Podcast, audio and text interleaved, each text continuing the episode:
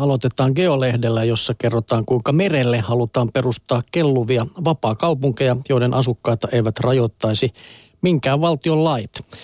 Tällaisia merten vapaa-valtioita, eli uutta yhteiskuntamallia aiotaan nyt testata käytännössä. Kelluvia yhteisöjä suunnitellaan perustettaviksi yli 200 meripeninkulman päähän valtioiden rannikoista kaikkien maiden la- lainsäädännön ulottumattomiin. Hanketta luotsaa Patrick Friedman, Nobel-palkitun talouskurun Milton Friedmanin pojan poika. On myös perustettu hanketta ajava Seasteading-instituutti ja kokeilua rahoittaa internetmaksupalvelu PayPalin perustaja Peter Thiel. Pelisäännöt halutaan pitää kokeessa mahdollisimman väljinä. Diktatuuritkin ovat sallittuja, mikäli asukkaiden vain sallitaan lähteä laivalta tai lautalta silloin, kun he haluavat.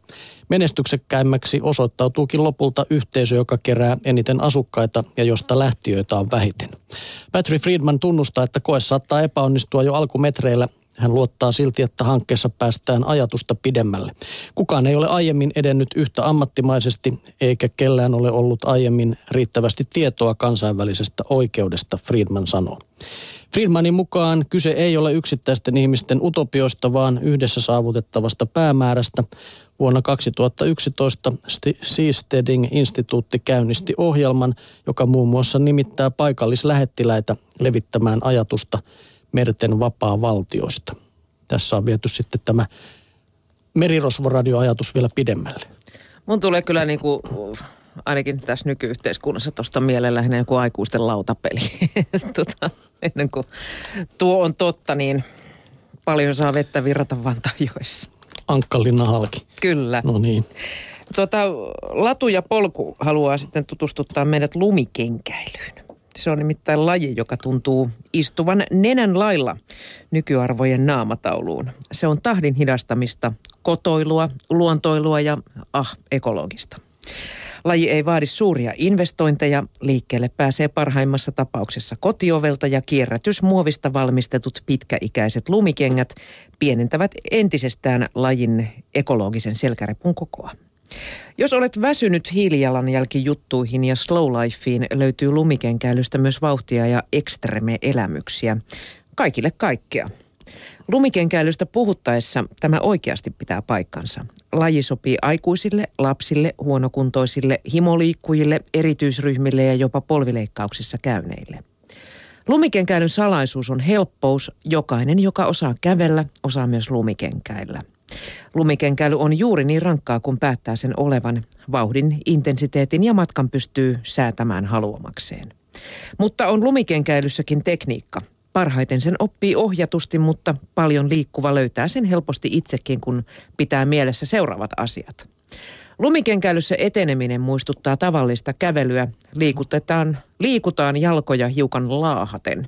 Ylämäkeen kuljetaan suoraan, ei haarakäynnillä kuten hiihtäessä – hiihtoopit eivät päde myöskään alamäessä, sillä lumikengillä ei aurata, vaan otetaan istuva asento ja annetaan pohjan piikkien pureutua lumeen. Lumikenkäilystä on tullut reilussa vuosikymmenessä laji, jolla on oma yhdistys, koulutusjärjestelmä ja harrastajia Latu- ja Polkulehden suuressa ulkoilubarometrissa peräti 18 prosenttia lukijoista ilmoitti harrastavansa lumikenkäilyä. No niin, ei sentään 18 prosenttia suomalaisista. Siis, tämähän on ollut lähes pakko tänä talvena ainakin täällä pääkaupunkiseudulla, kun ei lumitöitä niin. tehty, niin olisi kuule lumikengistä ollut suuri apu, kun tuolla umpihangessa lompsi. Se kuulosti vielä erikoiselta, että istuvassa asennossa mentiin alamäkeä alas. Mä jotenkin näin tuon sieluni silmiä. no. Alkoi hymyilyttää. Juu. Sitten mm. vielä Nuorten luontolehti kertoo, kuinka luonto tulee kotiin, että tässä on nyt kyse näistä pikku ötököistä, mitä himasta löytyy. Ah. Tai toivottavasti ei löydy, mutta aika monelta löytyy. Kun kylpyhuoneeseen sytyttää valot, saattaa nähdä sentimittaisia hopeisia matomaisia hyönteisiä juoksevan äkkiä piiloon. No tämä ainakin löytyy. Löytyy. Mm, ne ovat sokeritoukkia, vikkeliä yöeläimiä, jotka elävät lämpimissä ja kosteissa paikoissa, syöden melkein mitä tahansa eloperäistä materiaalia.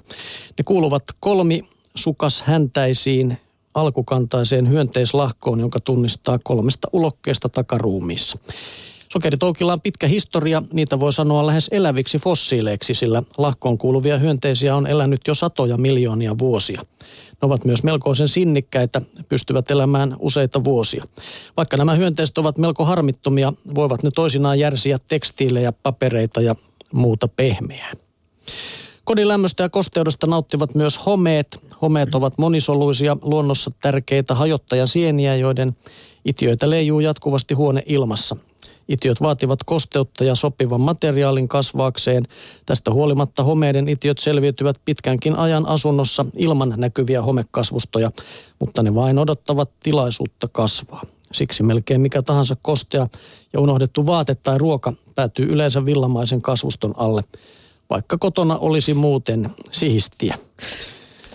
Homeen lailla myös banaanikärpäset muistuttavat, jos hedelmät ovat unohtuneet kulhoon tai biojätteet ovat viemättä. Suomen oloissa banaanikärpänen ei elä ympärivuotisesti, joten keittiöihin ne päätyvät yleensä kaupasta ostettujen hedelmien mukana. Banaanikärpäset käyttävät ravinnokseen pääasiassa hedelmien nesteitä. Toukat taas syövät monipuolisemmin esimerkiksi biojätteitä. Vielä ehditään ottaa joku ötökkä, otetaan ainakin hämähäkit. Nimittäin hyönteisten myötä kotiin saattaa syntyä jopa pieni ravintoketju. Suomesta tunnetaan yli 600 hämähäkkilajia, josta moni viihtyy asunnoissa. Vaikka hämähäkit aiheuttaisivatkin kylmiä väreitä, niin nämä kotihämähäkit Suomessa ovat itse asiassa hyödyllisiä ja vaarattomia asuinkumppaneita hyönteissyöinä. Ne eivät käy käsiksi esimerkiksi tekstiileihin tai ruokaa, vaan käyttävät ravinnokseen kodin muita ötököitä ja toimivat siis asunnoissa luonnollisena tuholais- torjujina. Siinä missä jotkin eliöt katoavat kodeistamme, tulevat uudet tilalle, kun pölypunkit harvinaistuvat, matkustamisen myötä lisääntyvät verta imevät seinälutikat. Luonto ei siis ole pelkästään kodin ulkopuolinen ilmiö, vaan se pyrkii sopeutumaan ja etsimään ekologisia lokeroita myös kodeista. Yh. No kyllä mä sanon, että kaikki nuo edelliset kyllä kestää sitten, kun mennään tähän lutikkaan, niin se kuulostaa kyllä jo niin Joo, mä tuossa mietin just, niin meillä on aika vanha talo, niin sieltä löytyy näitä, mä en tiedä kuinka miljoonan arvosta multa on turkiskuoriaiset syönyt kaiken näköistä kashmiria ja muuta villapaitaa, niin että ne on pieniä. E-, eikä, eikä, eikä auta vaikka kuinka myrkyttää. Ihan sama, jostain ne aina ryömii uudestaan. Mutta jos sinne sopivin paikkoihin jotain hämähäkkäjä tunkisi, niin söisköhän ne suuhunsa? Minkä kokoisia ne kuoriaiset on? Siis ne, ei, ne, ne on ihan semmoisia snade no öttiäisiä, ne ei syö, vaan niiden toukat syö. Kaikki kuule ihanat villapaidat pitää olla pakastaa ja ties mitä ja aina vaan löytyy reikiä, ei niistä pääse eroon. He. Mutta jos kokeilisi tämmöistä luo, luonnonmukaista torjuntaa ja sinne jotain hä- Roudaat jostain etsit. Toukansyö niin. ja hämähäkkejä dumppaisi. On 600 niin, lajia, mistä valita. No niin, siitä vaan, kiitos.